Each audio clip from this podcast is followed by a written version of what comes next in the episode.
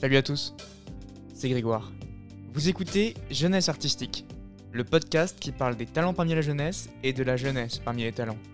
Ici, on parle d'art, mais pas de n'importe quel art, on parle de tous les arts. Que ce soit des arts visuels, des arts physiques, des arts sonores, des arts plastiques et ceux encore à découvrir. Toutes les deux semaines, on retrouve un ou une nouvelle artiste pour nous parler de son œuvre, de sa vie, en bref, de sa jeunesse artistique. Et qui sait, peut-être que dans deux semaines, derrière le micro, euh, ce sera vous. Bonne écoute.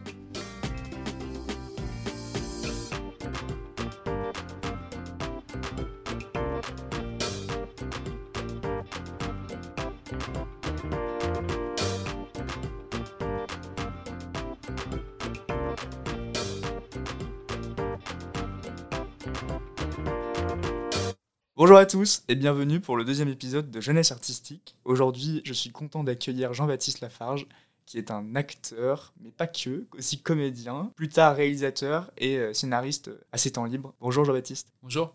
Tu vas bien? Écoute, ça va, ça va, très bien. Eh bien, écoute, euh, on te connaît euh, via notamment le grand écran, le 7 art, le cinéma.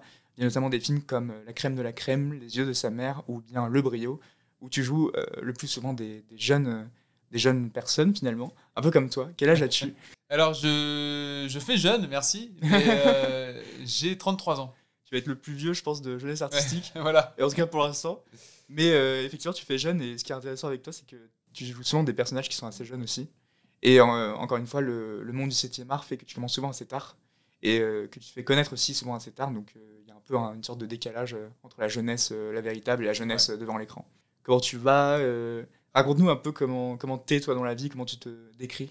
Bah écoute, ça va. Euh, on sort quand même d'une année euh, qui a été très particulière, euh, notamment, notamment pour les acteurs, mais aussi pour, pour toutes les personnes qui, qui, qui font du, soit du théâtre, du cinéma, dans n'importe quel secteur de ces métiers-là.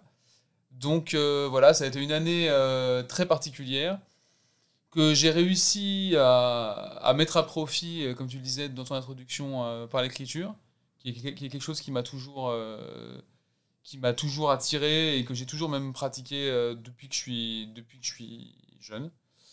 Euh, voilà, donc, mais ta question, c'est plus de me décrire plus globalement. Bah, je me décris vraiment comme un acteur, dans un premier temps. Mon quotidien passe quand même par, par beaucoup de temps d'écriture et, et, évidemment des temps où voilà, où je passe des castings, je rencontre des gens, je travaille des textes pour des essais. et je lis beaucoup, je lis beaucoup, je lis, je lis peu de romans ou de ou étonnamment de pièces de théâtre, mais je lis des livres, des livres de philo, des livres de des livres un peu techniques, des livres de, de, de sociologie, euh, voilà. Et ça me nourrit autrement pour, pour une écriture euh, qui est pour le coup purement artistique ou, ou même pour le jeu. Voilà, okay. ça me, je crois que j'ai besoin de cet équilibre-là, euh, enfin de, de, de, me décaler comme ça par, par, ce type de lecture pour ensuite, euh, pour ensuite moi, euh, créer ce que je dois créer. Alors nous, on s'est connus via les Restos du Cœur, donc en septembre 2020, septembre-octobre 2020, où donc toi tu es responsable notamment de la distribution de sacs, enfin globalement de repas le soir. Est-ce que tu peux nous en dire un peu plus sur cette mission?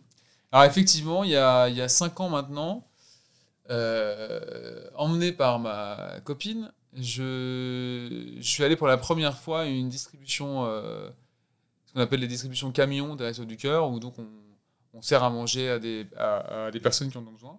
Je suis venu une fois et j'ai jamais réussi à ne plus revenir en fait.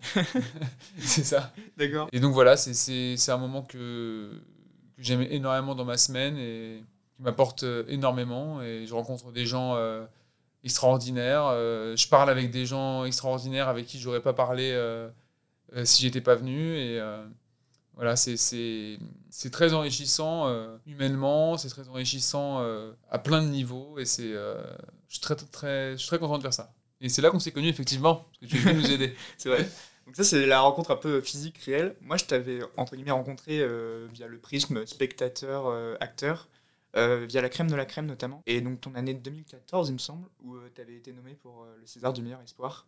Comment tu avais vécu un peu ce moment Alors j'avais été prénominé, tu sais, au, genre au César, ils font une première liste de prénomination, et ensuite ils en reprennent encore cinq. Voilà. Ouais. Moi j'ai été prénominé, j'ai pas eu la chance d'être nominé. Euh, mais, mais, je l'ai très très bien vécu, ouais. Euh, c'était un moment, euh, c'était une belle année, 2014 pour moi. C'était une très belle année.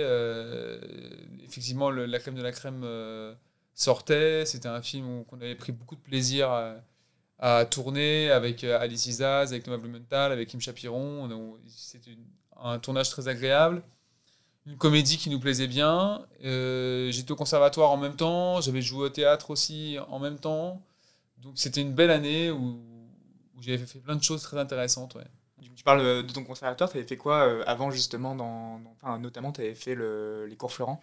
Absolument. Alors moi, en fait, euh, j'ai fait du théâtre par hasard, parce que je me suis retrouvé dans un lycée où il y avait une option théâtre, mhm. par hasard. C'est-à-dire que je ne devais pas être dans ce lycée. Une place s'est libérée en second théâtre. Et donc, je me suis retrouvé dans cette classe et c'est qu'il n'y a plus que là qu'il y avait de la place pour un élève. Et, euh, et euh, très rapidement, bah, je me suis dit, bah, ça m'est tombé dessus, je me suis dit, mais en fait, c'est voilà, ça que je veux faire. Ah ouais, ouais et, donc, euh, après, le, après le bac, j'ai fait une école à, à Agnières qui s'appelle le Studio Théâtre d'Agnières en deux ans. Et après, je suis parti parce que mon objectif, un peu mon rêve, et ce qui est le rêve de beaucoup de jeunes qui rentrent dans des, écoles de théâtre, c'était de rentrer au Conservatoire national. Mm. Et donc de bien le préparer, parce qu'il y a un concours qui est très difficile, qui se passe en trois tours, il y a énormément de candidats. Et voilà, il faut. Euh, il y a une part de subjectivité qui reste euh, très présente, bien sûr, parce que c'est un jury, on est des personnes, et voilà, ça, ça, passe ou ça passe pas. Mais il y a aussi quand même euh, une certaine, un certain travail. il, voilà, il, il, faut être quand même à un certain niveau pour pouvoir y rentrer, technique et de connaissance des textes et, et euh, de connaissance du plateau. Donc là, je suis parti de préparer un cours Florent, effectivement, où j'ai passé euh, trois ans et, euh, et, après lesquels je suis rentré au conservatoire. Ok. C'est mon parcours, mon parcours ouais, d'études théâtrales. Ouais. Ok. Et comment tu as fait pour rejoindre après le, le monde du, du 7e art, le cinéma? Alors ça s'est fait parallèlement, c'est-à-dire que très vite, tu sais, quand tu rentres dans les, dans les écoles de théâtre, tu as des agents qui viennent te voir euh, moi, quand j'étais au studio Théâtre d'Anière, on a fait un spectacle euh, en fin d'année, le premier. Il y a un agent qui est venu, qui m'a dit ah, Tiens, ça m'intéresserait de, travailler avec toi, de t'envoyer sur, euh, sur des castings. On a fait ça un moment, et. Bon, après, ça s'est mal passé avec cet, avec cet agent-là. ça, ça, arrive parfois. Ça arrive, hein. Ça arrive parfois. Et j'ai passé un casting après, quand j'étais au cours Florent pour mon premier film, donc, qui était Les yeux de sa mère. Ok. Et, et voilà, j'ai été pris pour, euh, pour le rôle euh, qu'on me proposait et euh, ça s'est fait comme ça. donc c'était vraiment en parallèle parce que quand j'ai tourné, donc c'était Les yeux de sa mère, de Thierry Cliffat, et quand j'ai tourné ce film, j'étais encore à Florent en fait. Ah, en plus, c'est un, un, très bon film pour commencer parce que tu es entouré d'un casting un peu trois étoiles, notamment. Nicolas Duvauchel. Nicolas Duvauchel. J'oublie tous les noms, c'est terrible. Catherine Deneuve. Catherine Deneuve, Géraldine Pellas, Marina Foyce, Jean-Marc Barr. C'était pas un peu intimidant de commencer par, euh, par ça? Euh, Ouais, clairement. En même temps, bon, je sais pas, j'avais 22 ans. Euh, je, je sais pas, je pense que ça m'arriverait aujourd'hui, j'aurais plus d'appréhension. C'est vrai Ouais. À l'époque, je me suis dit, bon, allez, c'est parti. let's go. let's go. De toute façon, on n'a pas le choix, on est dos au mur. C'est vrai que j'ai eu la sensation d'être jeté dans le grand bain sans savoir nager. Hmm. Parce que j'avais que quelques petites années, genre en classe de préparation du cours Florent et, et Danière. Euh, ceci dit, ça a eu une importance primordiale parce que euh, après ça, euh, après ça, je suis rentré au conservatoire. Enfin, je suis rentré à la classique d'abord, après au conservatoire. Et le fait d'avoir travaillé si jeune et, de, et, en fait de continuer à travailler pendant que j'étais encore en école. Hmm. Quand j'ai fait le film de Kim Chapiron, j'étais encore au conservatoire aussi, par exemple. Ça m'a mis un petit peu en distance, je pense, avec la plupart des élèves qui ne travaillaient pas. Oui. Et ça m'a donné un regard sur le métier euh, qui est le regard du travail. Mm. j'avais vécu, euh, j'avais vécu euh, ce métier avant eux.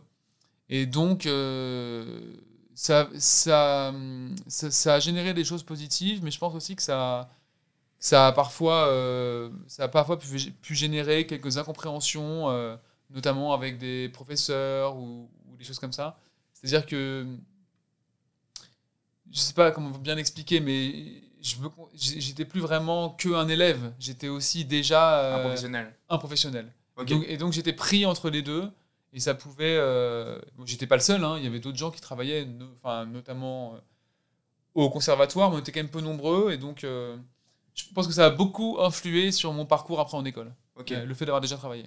Il y a toujours un peu cette sorte de position qui n'est pas vraiment une opposition, mais entre le côté, je vais dire, business, mot un peu, un peu barbare, et le côté artistique où tu as les deux qui s'opposent un petit peu, et notamment quand tu es jeune, où euh, toi, tu as toujours ta vision artistique et souvent tu te confrontes à la réalité qui est, bah, par exemple, euh, dans le cinéma, tu as beaucoup d'élus pour très peu d'appelés. Et donc, le fait d'avoir euh, une approche professionnelle, c'est à la fois un plus et en même temps une certaine distance vis-à-vis bah, justement de la formation, des professeurs, des autres élèves même. Absolument. Ouais, ça, ça pouvait exister. Et c'est vrai que.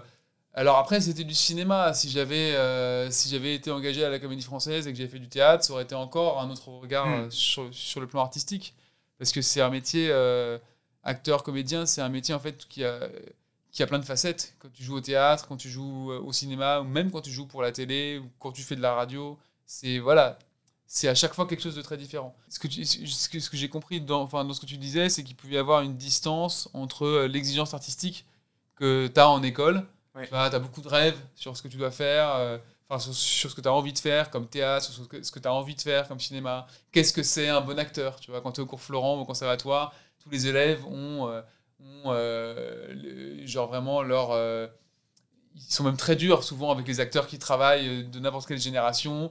Ils les, trouvent, ils, les trouvent tous nuls. Il y en a quelques-uns qui trouvent grâce à leurs yeux et disent Ah, ça, c'est un comédien extraordinaire. Et, et après, quand tu travailles, tu te rends compte évidemment que ça se passe différemment. Et malheureusement, on voit beaucoup ça, c'est que beaucoup d'artistes euh, font face un peu à un mur qui est le mur euh, bah, financier. Et tu es un peu obligé de faire euh, d'autres travail à côté avant que ça marche. Parfois, ça marche jamais. Enfin, c'est un, un, peu le hasard. Hein. Ça rappelle un peu l'histoire de Louis de Funès qui a, qui a véritablement commencé à travailler dans le cinéma et 100% après quand il avait enfin, une cinquantaine d'années passées. Ouais, c'est vrai. Alors après, c'était quand même une, star du, du, théâtre de boulevard, donc, donc, il gagnait sa vie. Mais c'est vrai que que ça c'est mystérieux dans une carrière à, quel moment un acteur va va être euh, enfin c'est presque un destin. C'est-à-dire si un acteur doit vraiment réussir il y a un âge. Il y a un âge qui va où il va pouvoir enfin, exprimer le mieux euh, ce qu'il a exprimé. Hmm. certains c'est à 20 certains c'est à 30 d'autres c'est à 40 et d'autres c'est à 50 et, et de Funès peut-être que le moment le meilleur moment auquel il pouvait exprimer ce qu'il a exprimé, c'était à cet âge-là, et donc il fallait qu'il traverse tout ça. C'est vrai. Et donc, euh, on a parlé surtout de cinéma, un peu de théâtre. Donc, tu continues un peu le théâtre, c'est-à-dire tu fais des pièces, euh, tu écris aussi des pièces Absolument, ouais. J'ai écrit une pièce là que je suis en train euh, de monter. On a été, on a été bloqué par le, pour le coup par cette année de coronavirus.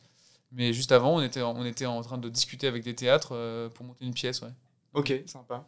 Et là, ça va, ça avance, vous avez repris? Je suis en train de voilà j'ai depuis que ça a rouvert je suis en train de redémarcher à nouveau euh, certains théâtres que j'ai que j'ai ciblés pour euh, pour faire des partenariats et pouvoir produire euh, le spectacle. Mais j'ai j'ai bon espoir que ça se fasse ouais, pour l'année prochaine. Ok. Et donc dans l'écriture tu es aussi sur l'écriture de scénario là plutôt côté ciné. Aussi. Alors ça c'est vraiment des projets sur le plus moyen long terme. Mais effectivement j'ai profité de, de, de, moments où je où j'étais pas en train de jouer sur scène ou genre sur un plateau pour profite toujours, je profite toujours de ces moments de latence qu'on a quand on est comédien euh, pour, euh, pour écrire. Et donc, euh, j'ai écrit effectivement des choses pour le cinéma aussi que j'espère faire aboutir. Incroyable.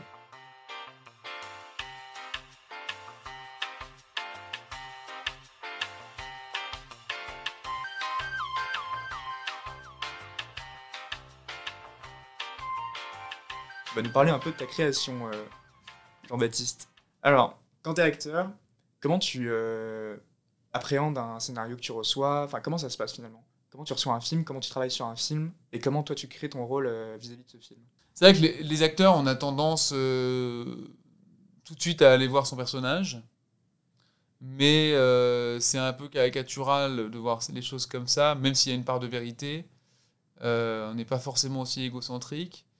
Et on a surtout conscience que euh, un personnage qui nous plaît dans un film euh, qui ne sera pas bon, euh, ça servira à personne. Hmm. Donc, donc il y a quand même, c'est un coup de cœur en fait. C'est comme quand on lit un, comme quand on lit un livre ou, ou, qu'on voit un film. Un scénario, c'est écrit de façon quand même, si c'est bien écrit, c'est écrit de façon très visuelle. Donc on, on se fait des images, on, on voit un film. C'est peut-être pas le film qu'on fera ou qui sera tourné, mais on voit un film en tout cas quand on lit un scénario. Et, euh, on a envie d'en faire partie ou pas. Et euh, moi, ça, s'est passé comme ça. J'ai j'ai eu la chance, après j'ai aussi eu l'exigence, mais j'ai eu la chance de d'avoir des scénarios. Euh, les quelques films que j'ai faits, bah, c'était toujours des choses j'étais très content de les faire. J'étais très content d'aller sur le plateau le matin. J'étais très content euh, de jouer les personnages que j'ai joués. Donc euh, voilà, moi c'est c'est la difficulté de ce métier. Tu parlais de, des difficultés financières qu'on peut rencontrer.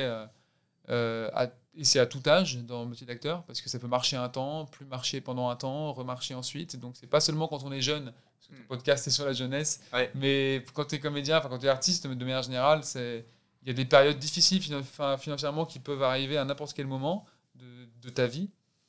Et donc, euh, et donc moi, j'ai toujours pris le... Pour l'instant, j'ai toujours eu la chance de pouvoir me dire, euh, voilà, je veux tourner, euh, jouer dans des choses où quand je me lève le matin pour y aller, je suis vraiment heureux d'y aller. Ok. Ouais, voilà. Ça t'est déjà arrivé de refuser des rôles? Euh, oui, oui, après, je vais pas dire, j'ai refusé des trucs euh, géniaux en disant machin. Ouais, j'ai refusé. Ouais, c'est ça. j'ai refusé Rambo, ça me, ça me plaisait pas trop. non, disons qu'à à un moment euh, où la télé n'était pas ce qu'elle est en train de devenir aujourd'hui, où tu as de plus en plus de séries, même de téléfilms qui sont de très bonne qualité. Je parle de ça quand j'ai, j'ai commencé assez, jeune finalement. Hmm. Il y a une petite, une petite dizaine d'années, c'était pas encore le cas. Et euh, on m'a proposé parfois des, tu vois, des, des petits euh, sitcoms et des choses comme ça. Et là, je me suis dit, bon, c'est pas là, c'est pas là que j'ai envie d'aller.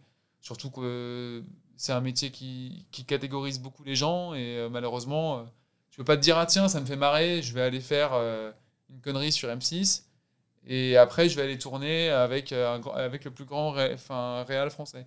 Malheureusement, quand tu choisis ta es mis dans une case, c'est très difficile d'en sortir. Ouais. Il y a ça aussi. C'est vrai que si tu travailles dans la télé, tu travailleras toujours dans la télé et tu n'arriveras jamais à t'en sortir pour euh, aller dans un autre milieu tel que le, cinéma. C'est ça, et le théâtre et le cinéma aussi. Alors maintenant, il y a de plus en plus de passerelles quand même, surtout quand tu as un certain niveau de notoriété. Mais, euh, mais voilà, on voit quand même de plus en plus d'acteurs vraiment cinéma, aller faire des choses de qualité à la télévision, aller au théâtre. Voilà, euh, l'inverse est un peu moins vrai quand même. Hmm. Mais voilà, il y a quand même plus de passerelles qu'avant, mais parce que de toute façon, le mode de consommation euh, des, fictions euh, est tellement en train de se transformer hmm. que euh, est-ce qu'il y aura encore du cinéma dans, dans 20 ans tu vois, comme, on le connaît aujourd'hui? Est-ce que les salles obscures voilà. existeront encore? Le cinéma est mort Exactement. Ouais, je comprends totalement. Est-ce que quand tu reçois des rôles, tu as parfois l'impression d'être dans une sorte de mariage forcé où du coup le caractère du personnage ne va pas du tout avec toi et tu dois un peu bah, travailler là-dessus ou est-ce qu'au contraire, c'est une histoire d'amour qui se crée euh, très rapidement et tu arrives à composer un, rôle euh, bah, vis-à-vis du personnage, de son histoire, etc. Alors franchement, les seuls rôles euh, donc, où j'ai eu un mouvement vraiment difficile à faire, c'est des rôles que moi-même j'ai choisis quand j'étais en école ou machin. Parce que, un peu malheureusement quand même, mais heureusement aussi, quand on te propose, quand on te propose des rôles, euh, en général, on propose par rapport à quelque chose dans, la, dans, dans, qu'on t'imagine immédiatement. Mm. Donc, quand tu es évident immédiatement. Mm. Surtout, surtout au cinéma. Surtout au cinéma, oui. Et donc, euh, c'est, comme ça d'ailleurs que tu peux t'enfermer dans un emploi et qu'on est très rapidement, on est enfermé dans un emploi. Et qu'il faut y, faire attention parce que sinon, c'est, réducteur.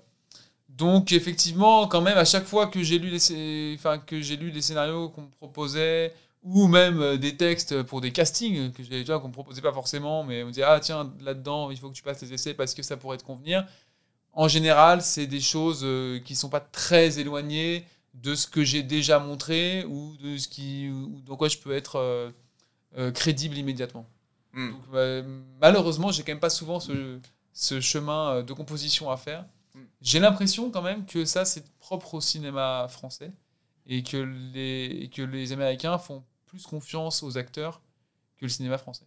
Ok. Le cinéma français, on est. Je sais pas si c'est l'héritage d'un cinéma qui, qui, qui, est devenu plus naturaliste, tu vois, ou en tout cas, on veut toujours un espèce de réalisme, de quotidienneté, tu vois. Il y a un certain cinéma français où c'est genre qui, qui a beaucoup euh, promu ça.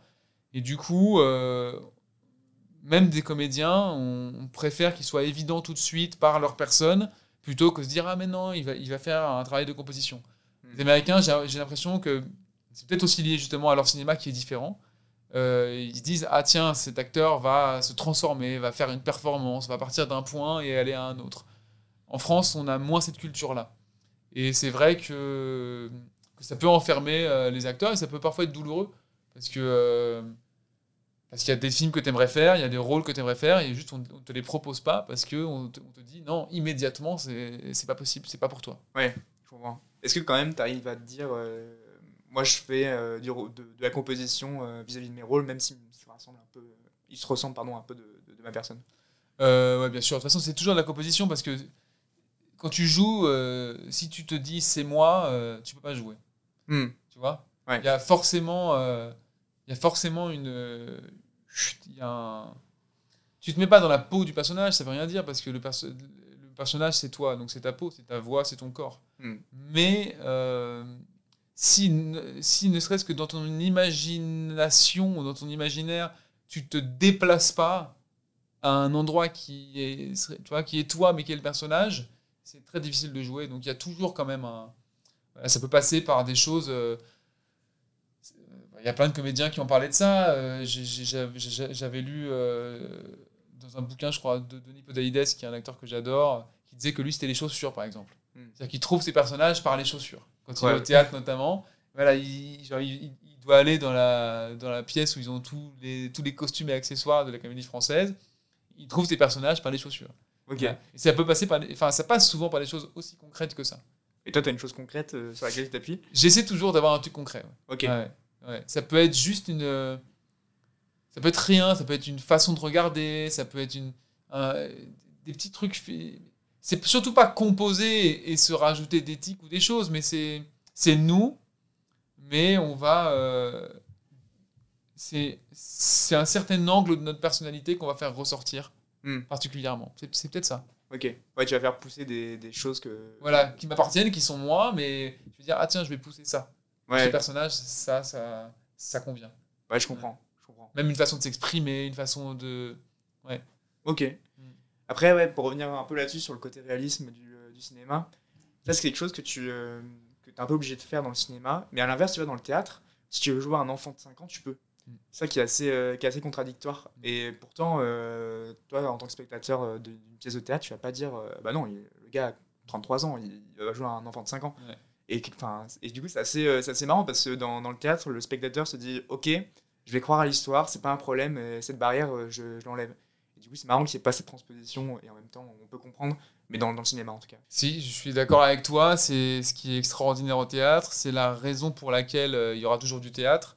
Déjà parce que les gens sont présents physiquement, mais surtout parce que euh, il y a quand même une, possibilité de, de, de faire exploser complètement l'imaginaire des spectateurs et des artistes, euh, qui est possible au cinéma, mais par d'autres moyens. Voilà, Mm. c'est- ça, ça passe pas par la même chose. Mais effectivement, euh, au théâtre, il y a, si tu passes bien en tant que metteur en scène et qu'acteur, si tu passes bien le contrat, si tu es d'accord sur, sur les codes euh, avec les spectateurs, et ben tout peut exister. Quoi. Et ça, c'est sûr que c'est- la magie du théâtre. Bah, ça, c'est incroyable. Ouais. C'est assez fou. Et du coup, donc là, tu as commencé un peu l'écriture. Comment tu, euh, tu écris Comment tu crées? Est-ce que par exemple, tu as un, moment où euh, tu te dis là, c'est bon, il faut que j'écrive ce soir par exemple Alors ça arrive, oui, ça arrive. euh, je crois que toutes les personnes qui écrivent euh, sentent ça. euh, Il y a des moments d'inspiration. ouais. Parfois, c'était dans le métro, euh, tu vois. Donc là, je prends mon portable, tac, euh, et je peux écrire un truc. Après, euh, après, moi, je me mets plus de discipline parce que quand tu écris surtout des longs métrages, il y a une, une écriture qui est un petit peu technique. Euh, des pièces de théâtre, c'est pareil. Mm. Et, euh, et moi, en fait, je me mets des créneaux horaires. Quoi. Voilà, je, me, je me mets euh, de, voilà, de 10h à midi et de, de 14h à 16h, allez, on va dire 4 heures par jour. Je vais me mettre à mon bureau avec mon ordinateur, mes feuilles. Voilà, il y a des jours où ça va donner trois lignes, il y a des Ouais. jours où, ça va, où je, vais, je peux écrire la moitié de la pièce. Ouais. Voilà, mais j'essaie de me, de me mettre cette discipline-là, sinon c'est sinon c'est très difficile. L'inspiration, c'est attendre l'inspiration. euh, Moi, je pense que ça marche pas déjà, ça se stimule l'inspiration.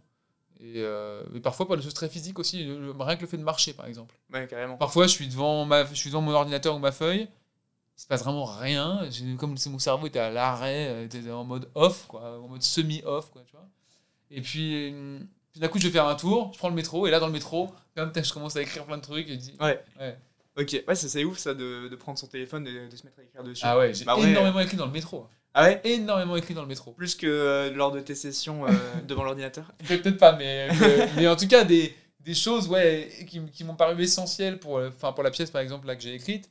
J'en ai écrit des bons bouts dans le métro ou dans la rue en marchant.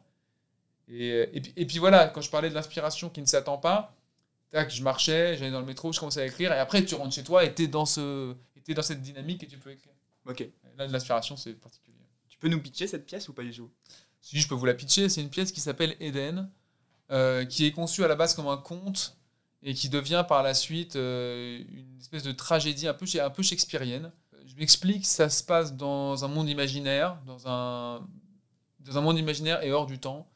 Et euh, c'est l'histoire d'un conflit, euh, d'un conflit politique entre un pouvoir en place et une partie, une partie du peuple qui est sous la domination euh, de ce pouvoir.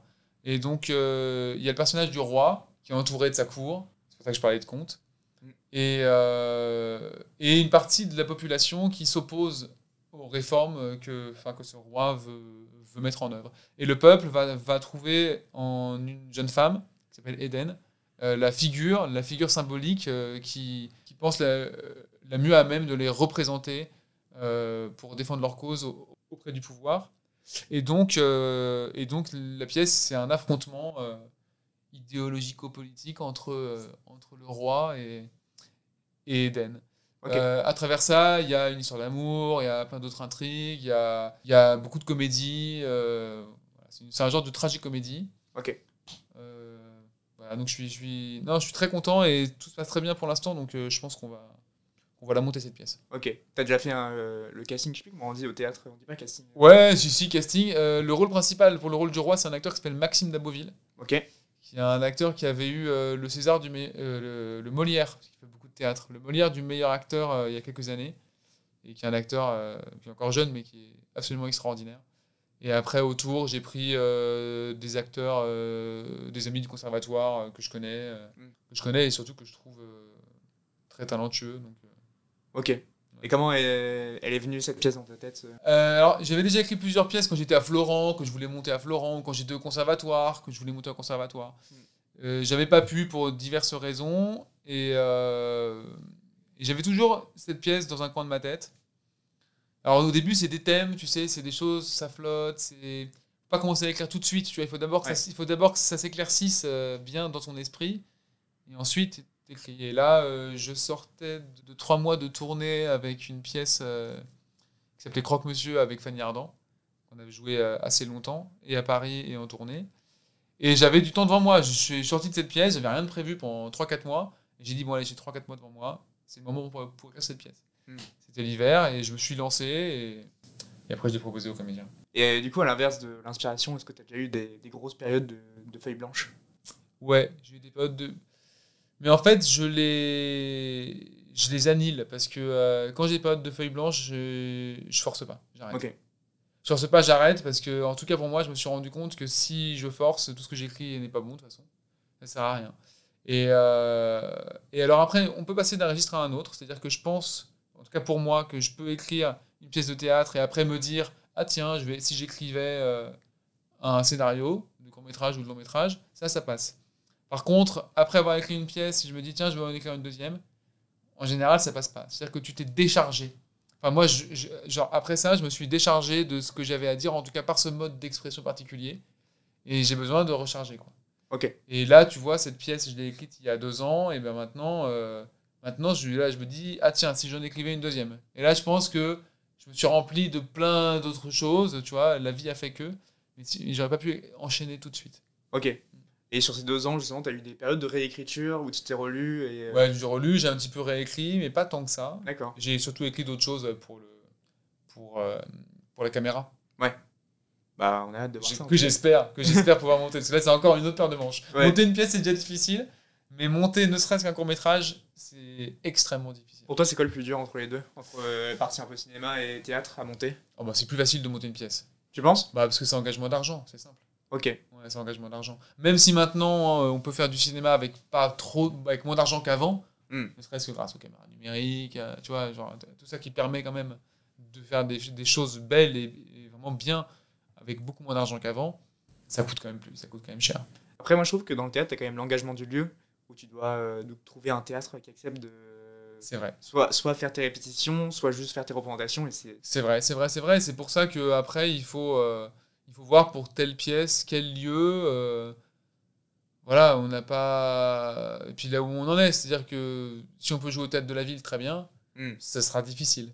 Ouais. Voilà. Après, c'est pas, je dis pas ça pour aller jouer euh, dans la rue, mais voilà, entre la rue et le théâtre de la ville, il y a plein quand même, il y a quand même beaucoup de, beaucoup de salles, beaucoup d'endroits qui peuvent être, euh, qui peuvent être bien pour, euh, pour monter des projets. Je te propose de jouer à un jeu Ouais. qui s'appelle le brouillon de l'artiste.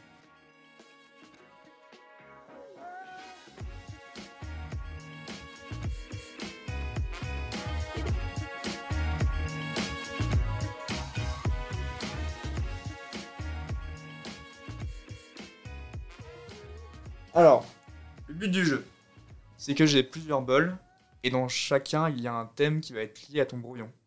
Alors il y a le lieu, le personnage, le temps et le sentiment. Et euh, donc avec euh, ces trois, ces quatre thèmes, tu vas pouvoir euh, faire ce que tu veux, écrire ce que tu veux. Donc ça peut être un- une bride de scénario, un brouillon de scénario, ça peut être un dessin, même un début de pièce, ou même je sais pas, écrire même un, un personnage par rapport à ton travail d'acteur. Alors ça c'est euh, le bol du personnage. Artisan, Ça c'est le bol du temps. Aurore. Aurore. Hum, Ça, c'est le lieu. Clairière. Alors, Clairière, est déjà tombé au premier épisode, du coup, c'est très drôle. Donc, euh, en lieu, Clairière. Donc, et en sentiment, c'est euh, le courage. Donc, au final, ça donne artisan, aurore, clairière, courage. Donc là, pendant une quinzaine de minutes, bah, tu fais ce que tu veux.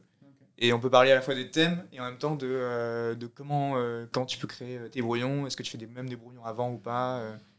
Tu sais, tu sais par, par quoi tu veux commencer ou même ce que tu veux faire en... À la base, je m'étais dit que je ferais un poème. Et là, il y a un truc qui, fait, qui, qui invite à l'action, quoi, quand même. C'est vrai. Le- le- déjà le fait qu'il y a un personnage, tu vois, et qui est le courage. Voilà, on a le temps, c'est le matin, la clairière. Y a, un truc sympa à faire. Mais du coup, poème, ça peut être cool, hein Souvent, pour, euh, pour tes écritures, tu fais des brouillons ou pas du tout?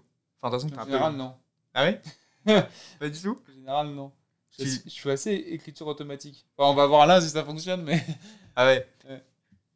Parce que moi, quand j'écris, souvent, j'écris quand même les... euh, Enfin, pour les scénarios, en tout cas, je- j'écris... Ah oui, non, mais le scénario, c'est différent. Enfin, tu vois, j'écris au moins des, des scènes que, dont, dont je suis sûr que je vais faire, tu vois. Ah ouais, non, mais scénario, euh, il faut. Non, pour, pour le coup, un scénario, il faut vraiment. euh, Il faut, avant de commencer à écrire, il y a un énorme travail euh, ouais, de faire la structure, euh, les Grave. personnages, la, la backstory de chaque personnage, euh, les, voir si tout enfin, s'accorde, faire, faire ton armature, faire ton séquencier. Le squelette, tout ça. Voilà, il y a, il y a toute une méthode. Toute une méthode. Et pour les poèmes, non, c'est. Après, tu vas faire quoi Plutôt des rimes? Enfin, On va voir. On va voir ce que je peux faire. attends. la prose des alexandrins Ok, donc t'as commencé à écrire, du coup. Ouais, je vois si je finis. Il a tout fini, c'est fini. Ouais, je vais t'expliquer pourquoi j'ai écrit ça. Parce que je, je vois d'où ça vient. Je vais voir- je vais voir si ça veut dire quelque chose. Parce que parfois, tu écris un poème. Parce que moi, en fait, j'ai- j'ai commencé à écrire comme ça. Ok. En écrivant des poèmes. Quand j'étais petit, hyper original, j'étais fan d'Arthur. On peut remettre le... J'étais fan d'Arthur Rimbaud. Et je me disais, bon, ouais, mais moi, il faut que je sois Arthur Rimbaud. Le problème, c'est que j'ai déjà 15 ans. Lui, à 15 ans, il écrit des trucs de ouf. C'est vrai. Donc, et vous allez voir que je ne suis pas du tout Arthur Rimbaud. Donc euh, là, ce que tu as fait pour l'instant, c'est que tu as écrit un- une première bride Ou même. euh, Ouais, j'ai écrit un petit poème euh, avec les mots que tu m'as donnés. Ok. Ah oui, d'où ça vient Attends, déjà, je, je me relis, hein, pour- juste pour voir si ça a du sens. Parfois, on écrit, puis après, on se relit, on dit, mais ça veut rien dire. C'est l'écriture automatique qui fait ça. Oui, c'est ça. Vraiment. Bah, c'est ça, en fait, t'écris des choses, tu penses que c'est bien. Quand tu relis, tu fais, bah attends, il manque des mots déjà. Alors. Ça. Le pire, c'est quand t'es bourré. Ah Après, bourré, t'écris, et après, le lendemain, tu fais, oh là là. Ça te Ouais. paraissait génial, pourtant. Ouais, vraiment. Ça te paraissait vraiment le truc qu'il faut surtout pas perdre. Toi, t'es dans, dans ton monde, tu croyais que c'était incroyable?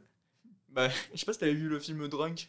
Ah si, je l'ai vu, c'est extraordinaire. Incroyable. Ouais. Mais sauf qu'à la fin, moi je me suis dit, mais attends, est-ce que ça marche vraiment euh, le départ quand ils sont encore dans les 2-3% euh, de. de- je- en fait, je, Ouais, je sais plus exactement. mais c'est incroyable, t'as as une montée euh, en puissance des, euh, des personnages. Et, et tu te dis, mais est-ce que ça marche vraiment? Genre, est-ce que toi, si tu fais ça, il y a un moment où tu vas être plus créatif, tu vas être, plus, bah, tu vas être mieux, mais partout, quoi. Alors après, il y a pas mal d'artistes hein, qui disent qu'à petite dose, ouais, l'alcool c'est pas mal. Ouais, mais Mais à après. petite dose. Hein. J'ai l'impression que c'est un jeu où il fallait que je place les mots, tu sais. J'ai fait ça en fait. Ah, tu les as placés du coup? Ouais, du coup, je me suis, je me suis dit, ah, il faut que je place tous les mots. T'étais pas obligé, hein, tu pouvais faire des métaphores et tout. Et en soi, ensuite, les, euh, les étiquettes, c'est des, très scolaire. c'est des thèmes, mais en soi, tu pouvais les, les skipper si jamais vraiment euh, t'avais pas d'inspiration dessus. euh. Mais les poèmes, c'est intéressant comme, euh, comme prisme. Et c'est plus facile aussi à, du coup montrer à la fin euh, pour les personnes qui ne voient pas ce qu'on fait. C'est pour ça que je voulais un truc que je pouvais lire. D'accord. Attends, j'explique un petit peu. En ce moment, euh, avec un pote, on lit, euh, on lit la Genèse. Et, euh, et notamment, donc, le récit de la création. Ok. Et quand j'ai vu Aurore, ça me fait penser à ça. Ah oui, parce que c'est. la Première chose qui... Dans le récit de la Genèse, la première chose qui est créée, c'est c'est la lumière. Donc voilà. Je le lis ou? Bah vas-y, hein, que tu veux. Je t'en prie. Ah, c'est la honte. Alors, les mots, c'était artisan, aurore, clairière, courage. A-t-il fallu au grand artisan du courage pour créer l'aurore? Lui a-t-il fallu aller chercher dans je ne sais quelle ressource la force de nous créer? La force de nous créer cette clairière au milieu de la forêt des ténèbres où nous pourrions vivre? A-t-il fallu au grand artisan du courage pour se mettre au travail de la première aurore. Waouh. Incroyable. Et du coup, ouais, comment tu l'as un peu. euh, comment c'est venu à toi tout ça? Là, c'était vraiment automatique, etc. Et. euh, J'ai pas réfléchi. T'as pas réfléchi? Non. Mais incroyable. Quel talent. Quel talent extraordinaire, c'est magnifique. Mais oui. En vrai, c'est cool, hein, moi j'aime bien. Enlevez-lui son- genre son oreillette, c'est pas possible, il y a quelque chose. Ok, j'avoue, je l'avais fait avant, je l'ai passé pour Je l'ai placé. Quand j'ai vu qu'il y avait les quatre mots, c'est parfait. Ouais, c'est gentil, mais euh, Ah, les, je mots, peux faire mieux que ça, hein, je, vous, je vous rassure. hein. les mots étaient aimantés. ah, putain, en vrai, c'est pas mal. Et puis c'est intéressant en plus le, le prisme du poème. euh, Donc, de- C'est pour ça que j'étais obligé de. Ouais. Ouais. tu continues encore à faire des poèmes? De temps en temps, ouais. C'est vrai? Ouais, ouais. Et vraiment, c'est pareil, c'est un peu, euh, un peu à l'instinct, entre guillemets. Alors là, pour le coup, c'est vraiment à l'instinct. Ouais. c'est ça que j'aime bien. c'est que tu vois, je réfléchis pas du tout et je. Voilà. Moi, j'ai eu une grande période de, de poèmes aussi où j'écrivais beaucoup, euh, presque tous les jours, j'écrivais des poèmes. Et euh, bon, ça s'est arrêté euh, du jour au lendemain un peu. Mais, mais ça te faisait vraiment faire travailler sur les mots, sur les sentiments, sur comment tu pouvais raconter des choses. Donc c'est assez marrant. Mais le tien est assez intéressant, il te fait très, très biblique finalement. Et encore une fois, bah oui, c'est pour ça que j'ai voulu donner le, le, le prisme d'abord. Euh, ouais, non, mais la poésie, c'est dommage. Enfin, c'est dommage. bah, c'est un art c'est- qui est un peu. Euh, vraiment, il y a un côté très. Quand tu parles de poésie, c'est tout de suite très daté dans la Ouais. tête des gens et même dans notre tête. C'est-à-dire qu'il y a un truc, tu as l'impression que tu es de retour au, au 19e siècle, tu vois, et que, et que c'est un truc un peu de, de sensiblerie, euh, tu vois, on met les mots derrière les autres, on, on épanche son cœur, on parle de sentiments. Pour moi, la poésie, euh, c'est- pas ça, c'est vraiment. euh, je vois ça comme l'essence même euh, de la littérature, la poésie Ok. tu vois? C'est une musique c'est euh, c'est le, c'est le sens des mots que tu, qui- que, tu, que tu transformes aussi par leur euh, parce que tu transformes en les esthétisant d'une certaine façon en les assemblant il y a ouais c'est c'est extraordinaire la poésie et c'est dommage que ça pâtisse de cette euh, de cette image là mais qui à mon avis est, est vraiment due aussi euh, à la poésie du 19e siècle Ouais. avec cette image du poète maudit avec cette, tu vois Ouais.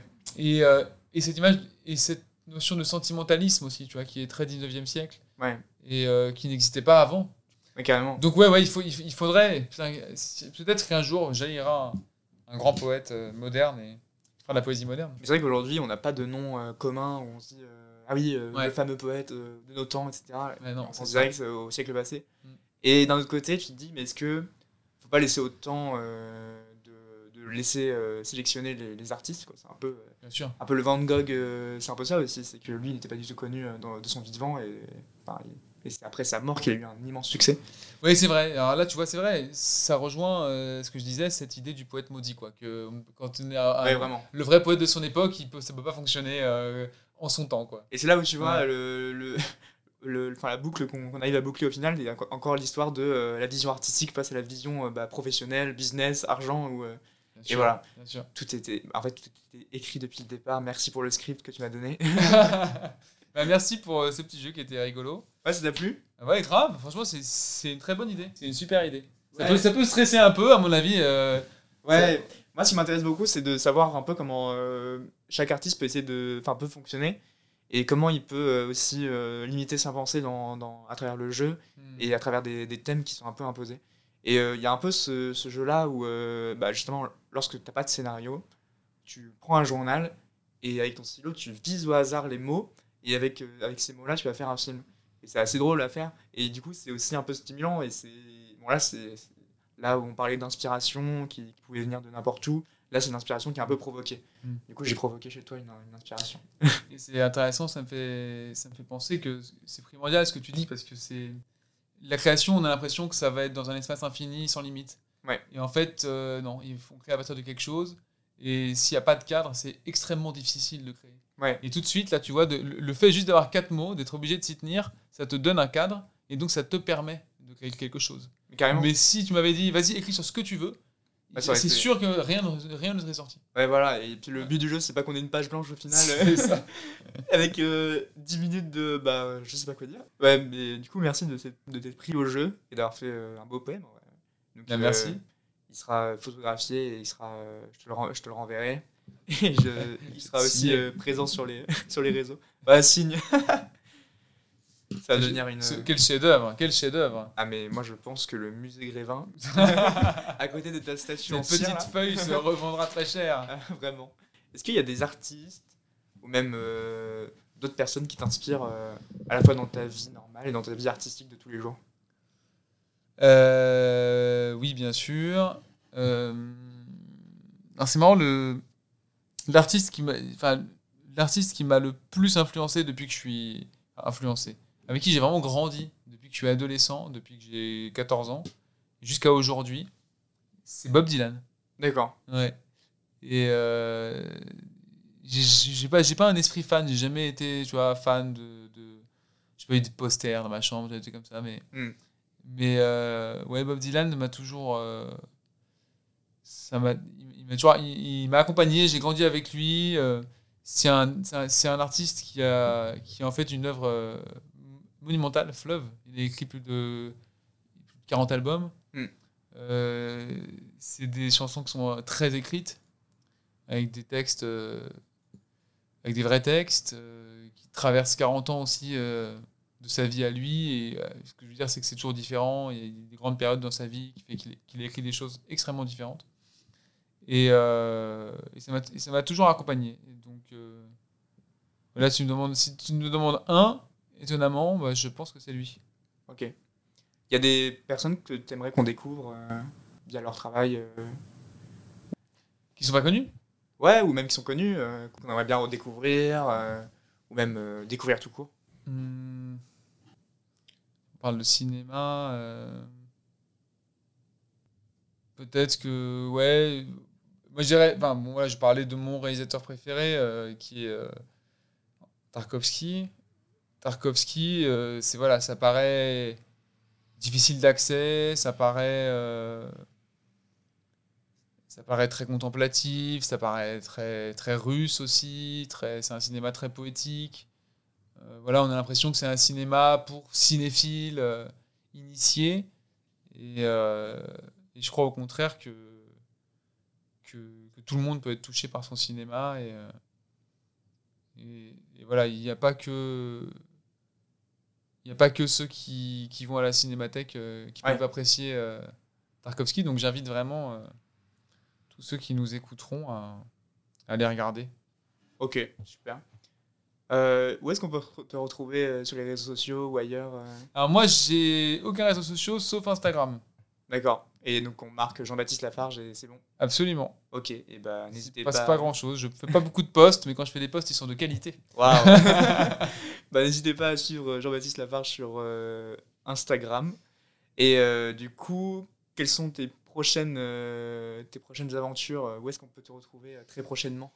Waouh, très prochainement, je ne sais pas. J'espère que je vais réussir à monter cette pièce et j'espère que et j'espère que je vais travailler prochainement euh, comme acteur et, et donc euh, et donc euh, oui, il y aura quelque chose euh, au cinéma ou, à- ou à la télé euh, rapidement. euh.